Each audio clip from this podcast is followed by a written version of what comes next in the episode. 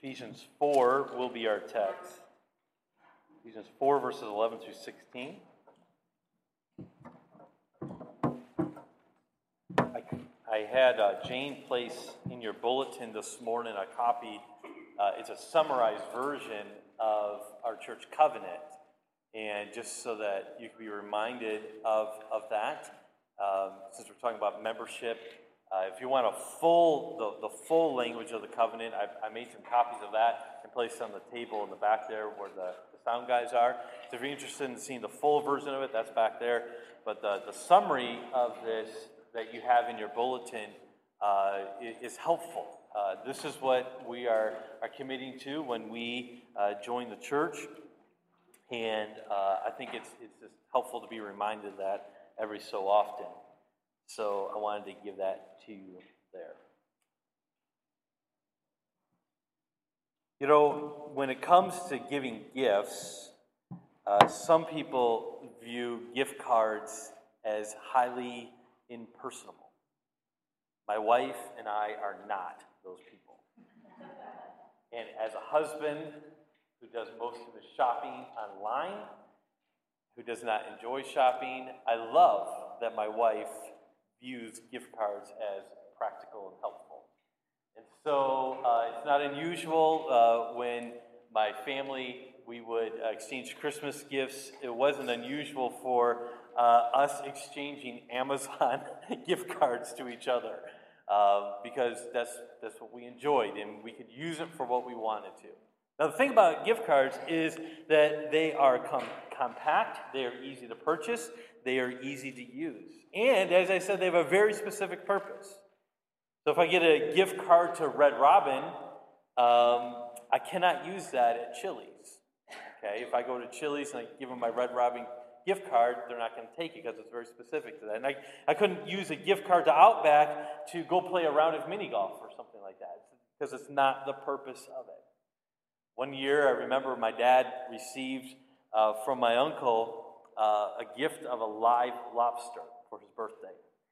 Now, we were living in Detroit area of Michigan, okay? At that point in my life, I had never even been to an ocean, okay? So, uh, as Midwesterners, we understood what to do with beef.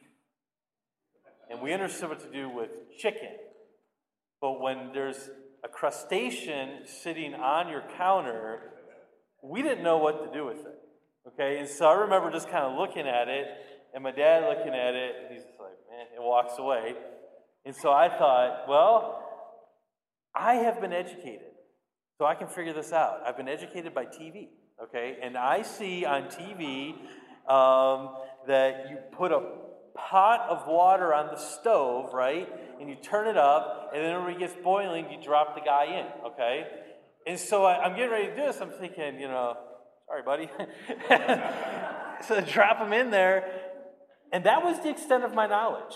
Okay, and so I don't know how long to keep it in there. So I'm waiting for it to turn red. And I'm like, is that red enough? Or red? So after a while, I take him out and I get the tools of the trade that I'm used to fork and a steak knife. Okay?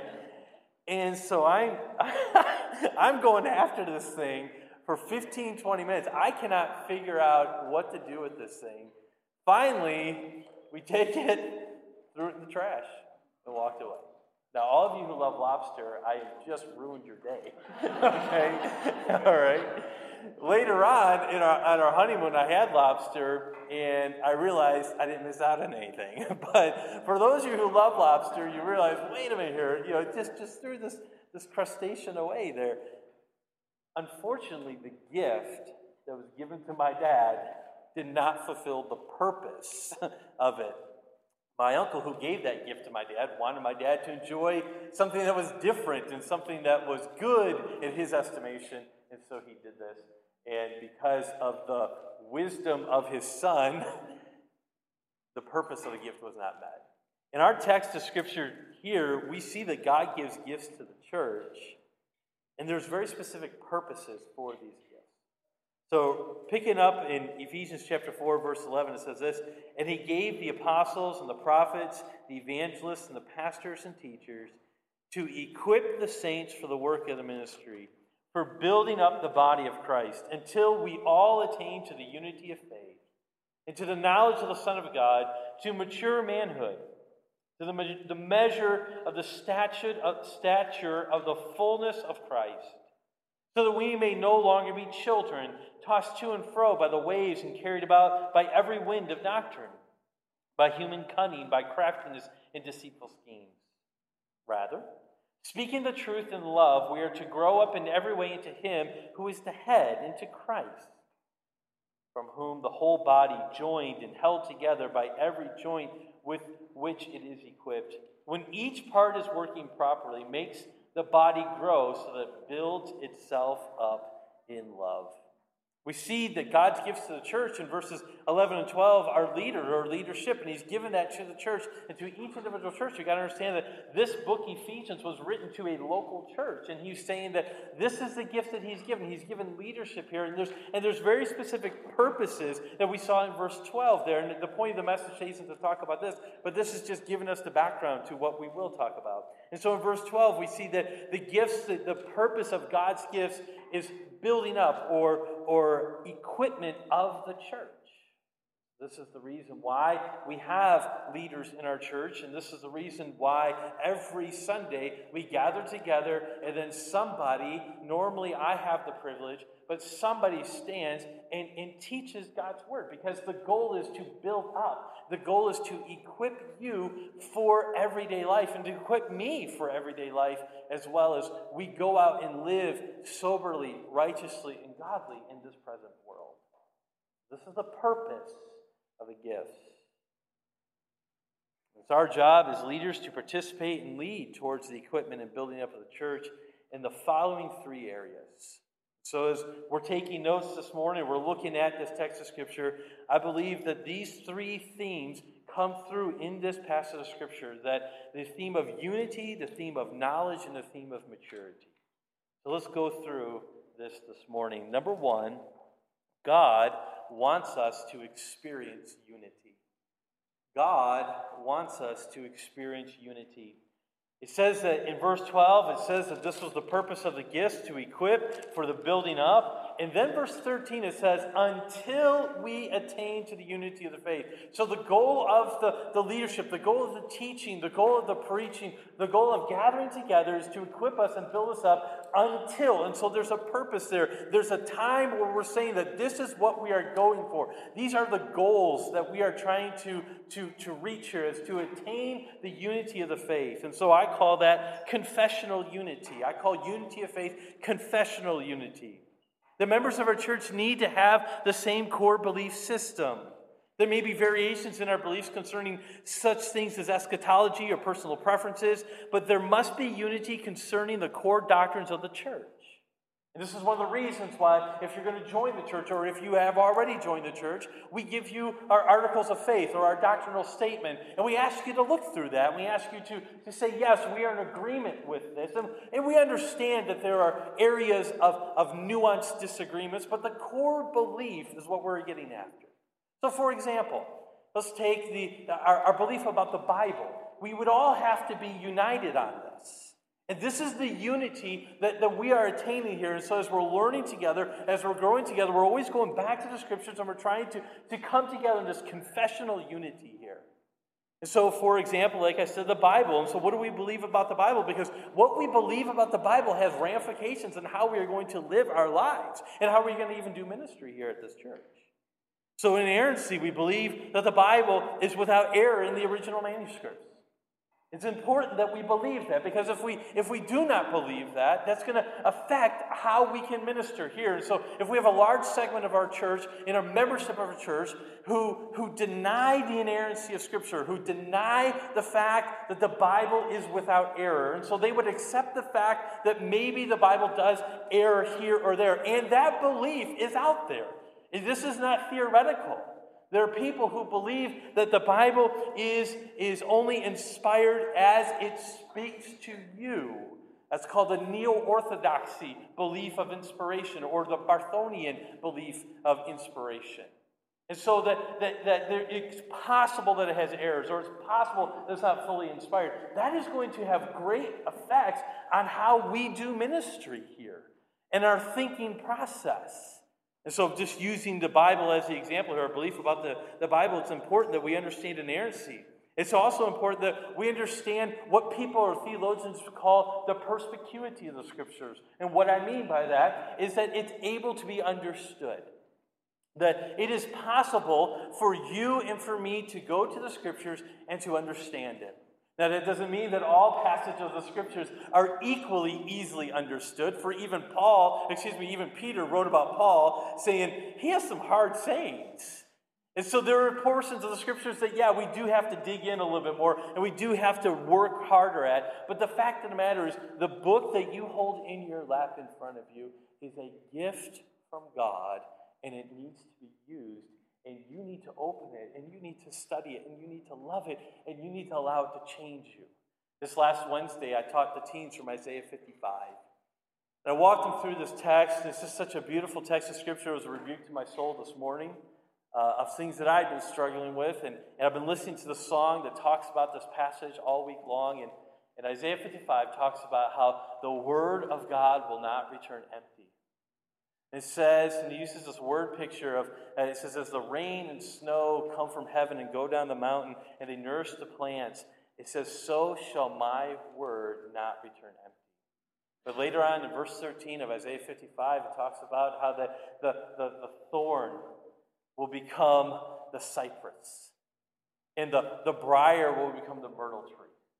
That's just a really weird word picture. Because if you think about it, you put a, a thorn and then you water a thorn bush, what are you going to get? A bigger thorn bush. You're not going to get a cypress. But see, that was the point of the prophet. The Word of God has a transforming effect on us.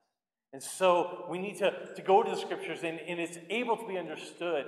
And, and, and finally, in another application, we could go on and on, but I don't want to belabor the illustration here, but the authority of Scripture is very important for us to be agreed on. You know, there are times where when I'm counseling somebody, I give counsel that is counter to my feelings. When I'm counseling someone, sometimes I say, I, and sometimes I'm honest, sometimes I just think about it, but I say, I really want to say this right now because this is what I feel. But I am bound to the scriptures. And so I need to give counsel based on what the book says rather than what I'm feeling in the moment. And so, why am I that way? Is because I have a firm belief in the authority of the scriptures. And that's what we need to rally around. We need to rally around and thinking the same way, or having this confessional unity. So, as the Bible says it, this is what we will do. And so, as Baptists, that's one of the Baptist distinctives. Now, that's not to say that it's limited only to the Baptist denomination, but the B in Baptist, as people often use the acrostic, is that the Bible is the only rule of faith and practice. And again, I want to be careful that we are not the only denomination that affirms that, but that is an important distinctum of a Baptist. And so, um, this has ramifications on how we respond to counseling. I've been in counseling situations where I've told somebody, I said, Well, look, let me take you to scripture, let me show you what it says. And I read the scriptures to the person, and they respond, Well, that's fine, but. And what are they? They're tipping their hand at that point. That they really don't hold to the authority of the Word of God in that moment. Now, they may intellectually assent to that, but in the moment, they're not allowing the Word of God to be authoritative. And other people, of course, it's the opposite. You show them the scriptures and then they, they, they, they, they repent. And, and there's times where I approach the scriptures and I want to argue with the text. There's times where I, I say, well, man, you know, and I went through this theological shift several years ago in a certain area, and as I was, I was going to the, going to the scriptures, and, and, I, and I really wanted the Bible to teach something different than what it did. I don't know if you've ever been there before. And, and so I went to the scriptures, and, and I was trying to find a way to make it work. And one of these instances, this has happened a few times in my life, and one of these was the whole notion of the doctrine of a literal hell. Boy, that bothers me. If I could take out one doctrine in all of Scripture, it would be the doctrine of hell. There's a while, there's, there's a theory out there, it's called annihilationism, and so I was, I was hoping that I could make the Bible teach that. Now, I didn't teach this, but this was my own personal study. But I went to the scriptures and I started looking at what does the Bible teach about hell and eternal punishment, because annihilationism was was so attractive to me for what it teaches is it teaches that the hell that people experience is eternal separation from God and the fact that they no longer exist. And so what happens is, is that if a believer dies, he goes immediately to heaven. But if an unbeliever dies, their soul is, is annihilated. And they, they, they, they no longer exist. And, and so there is no punishment that they're feeling. There, there's, there's no torment that they're feeling. The, the torment that they receive in judgment is that they can't be with God. I thought, man, I, I, would appreciate that because, because I know people whom I love who have not yet bowed the knee to Jesus Christ. And honestly, the thought of them spending eternity without Christ in, the, in a place called hell, it tears me up. Some of you are in that same spot. Right now, we are wrestling with family members who are on the brink of death, and I don't know. I, don't know what they will be. So I've gone to the scriptures and I've and I've tried to make it te- go uh, and teach something. But when I went away from the scriptures, I had to say, uh, now I can go with my thoughts and I can twist some things, and, or I can let the Bible be authoritative. And my goal is that the Bible will always be the authoritative rule here at our church. And so we need to have that confessional unity here. And so when we make decisions, it should be the Word of God that comes to our minds. And when we, and this affects our programming and how we do programs in our church, in children's ministries and youth ministries and, and small groups and, and all these things, outreach that is all of this, our confessional unity, this, this idea, the unity of faith here, this affects all of those things and has great ramifications for that. And so I've mentioned counseling before, how this affects our counseling is, is, is that we give advice from the Word, not from our opinions. And it's easy to mix the two. Or a philosophy of ministry, how we endeavor to grow a church, or, or in the fact that, that we need to go back to the Word. For instance, there's a lot of theories out there about how to grow a church, and one of those is called the, uh, uh, the homogeneous unit principle. Okay, that's a, that's a huge mouthful, and basically that was started um, a long time ago. Uh, the name just slipped my mind who it was, but doesn't matter. Anyway, basically what that teaches is that we are going to target, as a church, we're going to target one group, okay? And so we're going to target the, uh, the 30 to 40 year olds uh, or whatever it is, and that's where all of our efforts go to. Okay? Now, that doesn't mean that if a 20 year old walks in the building, we're going to ban them. And it doesn't mean if a 50 year old walks in the building, we're not going to let them come. But if we were to hold to what is called the homogeneous unit principle, what we would do is we would say all of our energies, all of our, our efforts go towards this one group. And I reject that. Because the Bible talks about that we are to be a church of every tongue, tribe, and nation. There's diversity there. We're going to have older people teach the younger people according to Titus. And so our, our view of the Bible has ramifications on all of these different things. So we see this as it's played out in the scripture. So, by way of example about this confessional unity, I simply bring up one aspect of doctrine, and that's the Bible. Because I believe that's huge. I believe it's important. And so, as believers, we need to have this confessional unity. We need to gather together around the same ideas. But there's another thing that I, I, believe, not just confessional unity here, but this is a kind of a, a, a byproduct of this, is what I call core unity. Now, we're considering who is the core of the church. I, I, I, try not to look at just attendance of who's here every Sunday because that's a common mistake pastors make. And they see people here every week and they say, that's the core of the church. But the fact of the matter is, is that you can come week after week after week and still not be part of the core of the church. And what do I mean by core of the church? And this is how I define it is people who think along the same lines. Now, that doesn't mean that, that there's not variations or diversity. That's not what I'm speaking about. But what we're talking about is people who think biblically and whose values and priorities are in line with the scriptures and the leadership of the church. This is this core unity. And so, like I said, thinking the same way doesn't mean that we all have to have the same opinions, but it does mean that we have to have the same priorities and values. And so, in honesty, the core of a church, of any church, is usually much smaller than what people think. And here at our church, we need the core to get bigger. Right now, it's actually pretty small. And one of the reasons that I took two messages to talk about church membership was to stir us up to rally around the same ideas and values.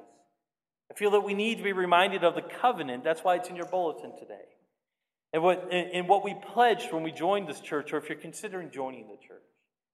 We made certain promises when we joined the church, and we need to be reminded of that. And so the covenant summary that is in your bulletin today uh, um, uh, lists several points. And the first point of the covenant deals with unity. It outlines the following path to contribute to the unity of the church. It says, by loving my church family in words and actions, and by refusing to gossip, and by following church leadership, this is how we will attain unity. And so my question is, how are we doing with are we seeking unity here? Now, again, I, I don't want to take too long on this point, and I'm going to move on to the second point now, but I will say this before I do that, is, is, is that this is just one aspect of unity here, this confessional unity. We can spend a lot of time talking about unity. And we will, and we'll bring it up again. But know what you believe, and know why you believe. And when we rally around the scriptures, that's going to solve a lot of problems with unity. When we go to the scriptures and we and we affirm that the scriptures are our guide. Number two, if you're taking notes, God wants us to gain knowledge. God wants us to gain knowledge. It says, until we all attain to the unity of the faith and the knowledge of the Son of God in verse 13, to mature manhood, to the measure of the stature of the fullness of Christ. Now, I, I, I, I intentionally put, I worded it this way because I know for some of you, you're like, "Now wait a minute here. Is that really what God wants? Because I recall someone else writing in the Bible, knowledge puffs up. Okay? Is that what we're about, just gaining knowledge here? Well, yes and no. Okay? If what I mean by, by no, we're not just here to get biblical data. But the knowledge here is a very specific term. When we look at it, we know exactly what Paul meant. Now, the root of the word is from where we get the word Gnosticism, and which was a, a, a heretical belief of the uh, actually prior to the, the, the, first century church and then even into the first century church. And a lot of times when we see Paul's writings, he's combating this idea of this false teaching of Gnosticism. It's the idea of, of knowledge is, is, is, is everything, and, and there's other nuances of it, but, but the point is, is that this here, this word, is called, and I normally don't do this because I, I normally don't feel like quoting Greek words is exactly helpful to us, but the word here is epignosis.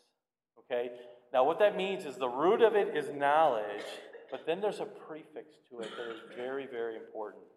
And so there's really two levels of knowing. And, and again, I, I it, you know, this was this was typically how it goes. I, I was planning on having this nice chart up on the screen you know, I had planned it all. It was going to be up there, and I almost never do this. And I was going to have it so you could see it really nice. And uh, uh, alas, God had other plans today. So if you can picture in my mind, if you just you have the word knowledge there, there's two levels of that. The first level underneath the knowledge is just awareness. Okay? So there's one level of knowledge, and that's awareness. That's having a general knowledge of something. You're aware of the fact.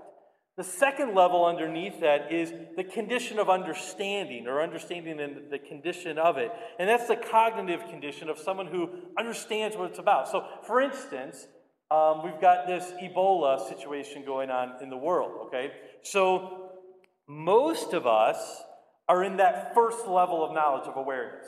We know it's that, okay?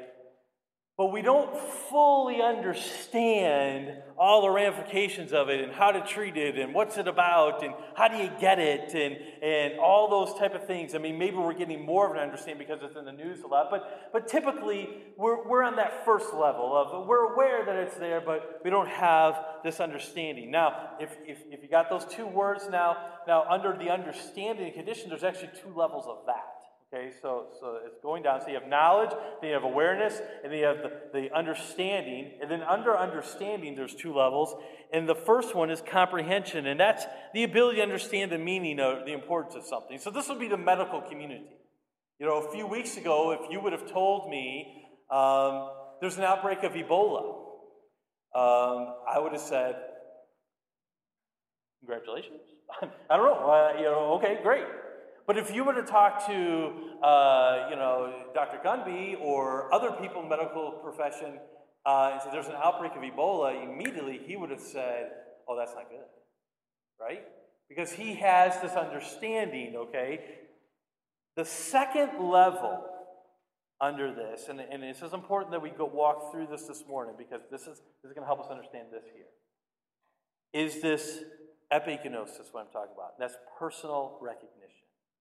Okay, so this is coming, and I put this definition in your notes, is personal recognition. This is coming to understand something clearly and distinctly as true and valid, often with a personal acquaintance that necessitates a positive or negative reaction. I'll read it again. Personal recognition is what is being said here. This is coming to understand something as clearly and distinctly as true or valid, often with a personal acquaintance that necessitates a positive or negative reaction. This would be like uh, Dr. Kent, who Brantly, who was affected by Ebola.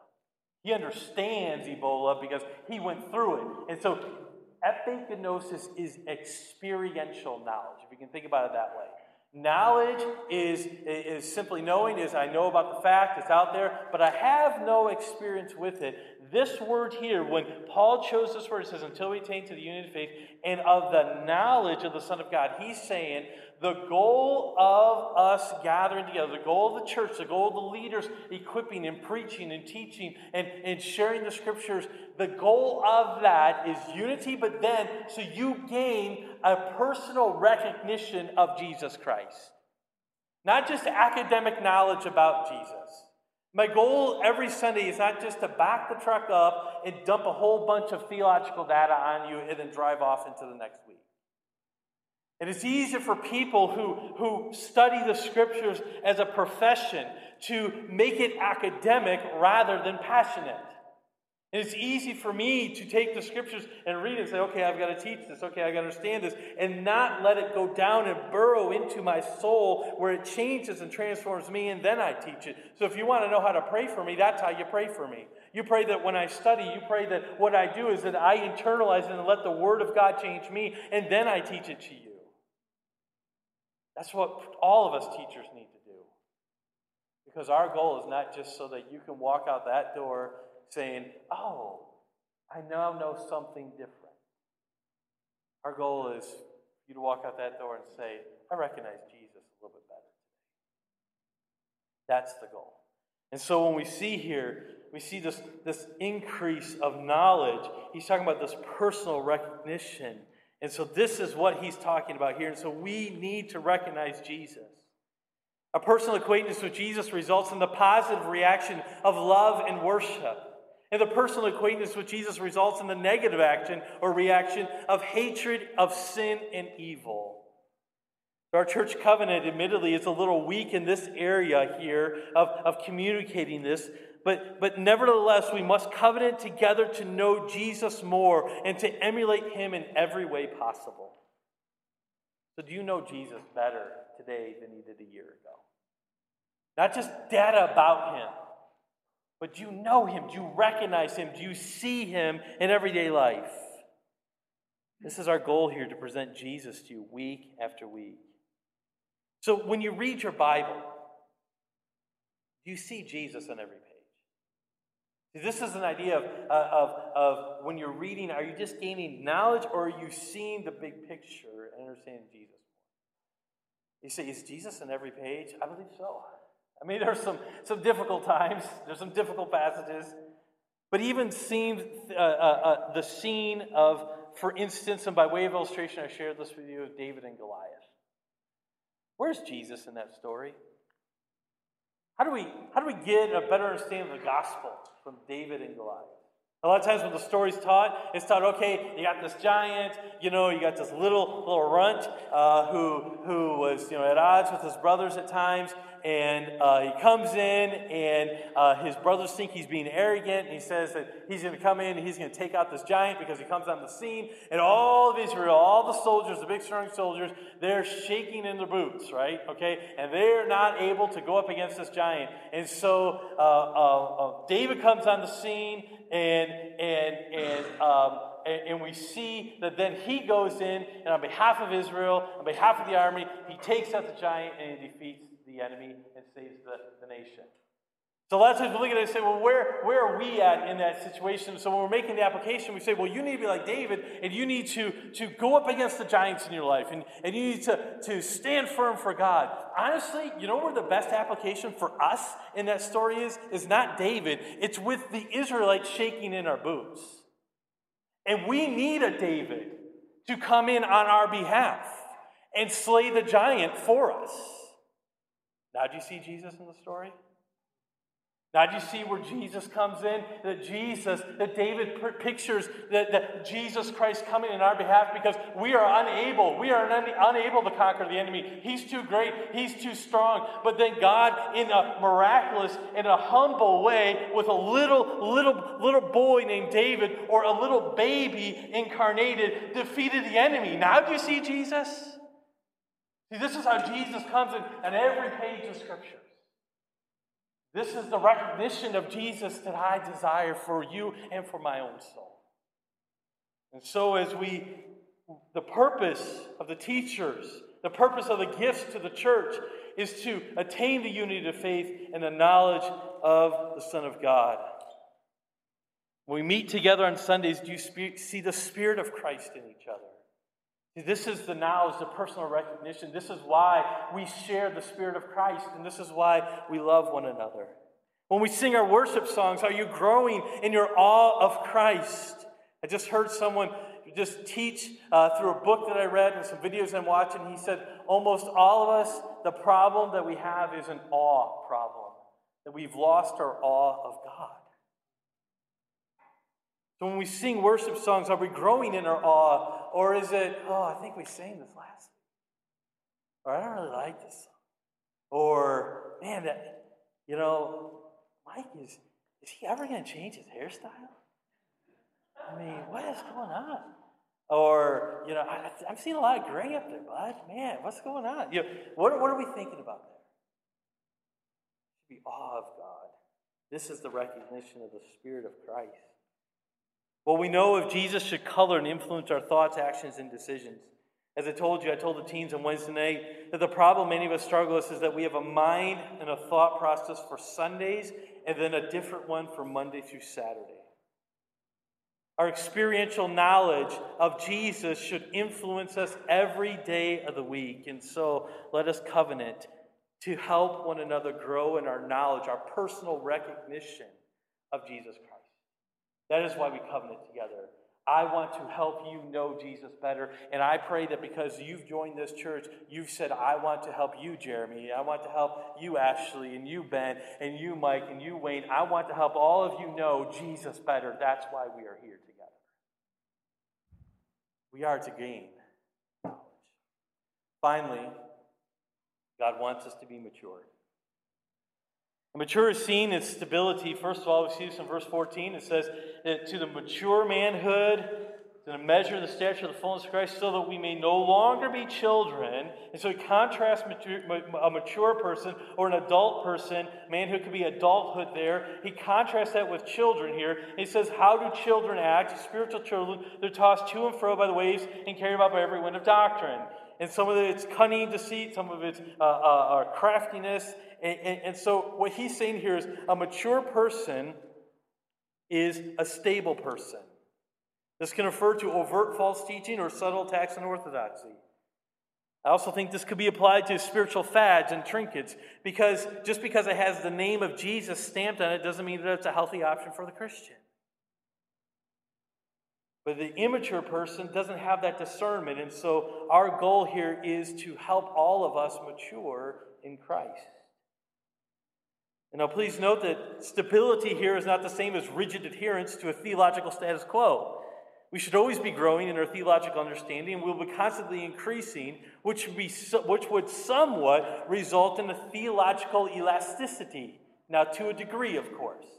I was in a, in a, um, a conference with a few thousand other pastors, and a well known man by the name of John MacArthur was teaching, and, and he has pastored the same church for over 40 years, and he has taught through the Word of God, verse by verse, and uh, he's, he's well known. And so he was, he was, he was teaching pastors, and uh, he said this, which, uh, which made me stop and think, and I really appreciate it. He said this He says, Guys, if your doctrinal statement is exactly the same 30 years after when you wrote it, you've just taught one thing, you've just proved one thing, and that is that you have not grown at all. Now, obviously, he's not talking about there of, oh, at one time I believed in the authority of the scriptures, but now I do not. But there are nuances of understanding theological concepts that we do need to be growing in. And so this stability here isn't, isn't prohibiting that, but it is saying that we need to be centered on the truths of God's Word. And so I, I often liken it to this as, as we're going down a theological journey, it's like driving a car. And when you're driving a car, when you drove your car, when you got in your car to say to, say, to get here and you drove down the road, none of you, I guarantee it, none of you got in the car and held the wheel firmly, white knuckled, straight, and did not move the wheel at all. Okay? Even going down the straight road, I mean, what were you doing? There's constant adjustments, right? Constant, yep, going over here, drifting over here. Now, I also hope none of you were doing this. Okay? going down the road, right? You see, both ditches are to be avoided. See what I did there? Okay, all right, all right. There's going to be some adjustments that we got to make as we grow together. That's okay. That's not what this is prohibiting. But what is being prohibited is moving way back A mature person has understanding of the scriptures, and that is uh, how they grow, and that leads us to maturity is seen in growth.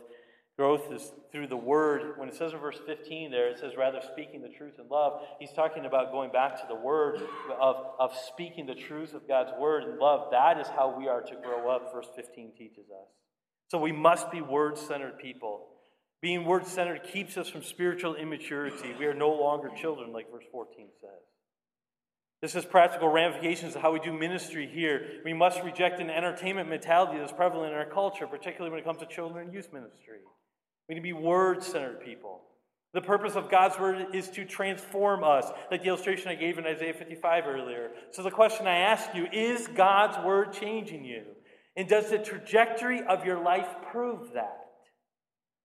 Then there's this idea of not just growth through the word, but growth through work here. It says in verse 16, from whom the whole body, joined and held together by every joint with which is equipped, when each part is working properly, makes the body grow so that it builds itself up in love. And so, this is part of the reason I am to equip you, I am to help you, then I'm to get in line with you and serve with you, and so that we can be building one another up and working properly together.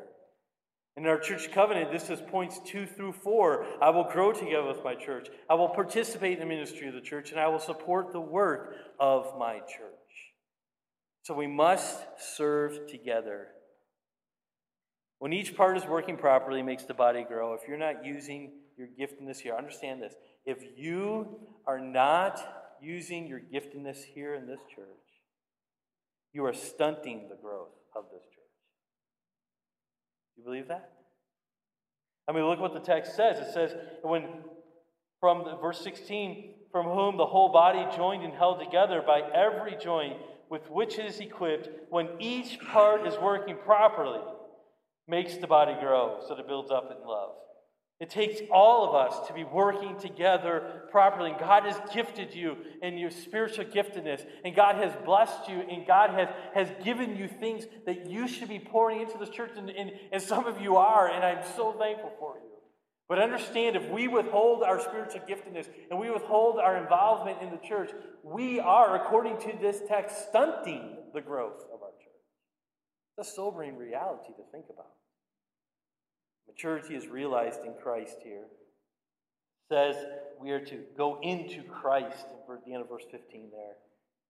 Our path of growth is always in the direction of Jesus Christ. Maturity isn't necessarily marked by knowledge of the word or by a level of service in the church, although those are very important and those can be marks of maturity. But unless they're motivated by love for Jesus, it can just be Pharisaical work. We gather together because of Christ. The goal is to know him better and to be more like him. The goal is to love him better and to love like he loves. The goal is to be ever changing. And that change has to be the work of the Spirit of God in your life. This means of grace that the Spirit of God uses are the church and its ordinances of Lord's Supper and baptism, the word, prayer, and biblical fellowship. This is the purpose of the church. So, in conclusion, God wants us to experience unity. Let's be gathered around a passion for Jesus Christ. When we are in awe of God, we don't have time for stupid disagreements and displays of selfishness. God wants us to gain knowledge. Let's make it a priority to know Christ better. Together, let's do this. Let's seek to recognize Christ to the point that he influences us each day. There shouldn't be a theological mindset on Sunday and then another mindset the rest of the week. Finally, God wants us to be mature. Let us grow together in the Word and by working together. This is the purpose. This is why we gather. This is why it's important to be part of a church. So we can do these things together and we can hold each other accountable to these things. Let's pray. Father, I do pray that we would take this passage of Scripture and let it change us. Father, we are thankful that your word will not return empty and that your word is powerful to transform lives. I'm thankful for that. I, I cannot change anybody. I, I, my preaching cannot change anybody. That's why I preach your word. And let the word change people. So I pray your spirit would use your word to change lives and my own first. May we be unified. May we grow in a personal recognition of Jesus Christ. May we be mature. Christ's name do pray.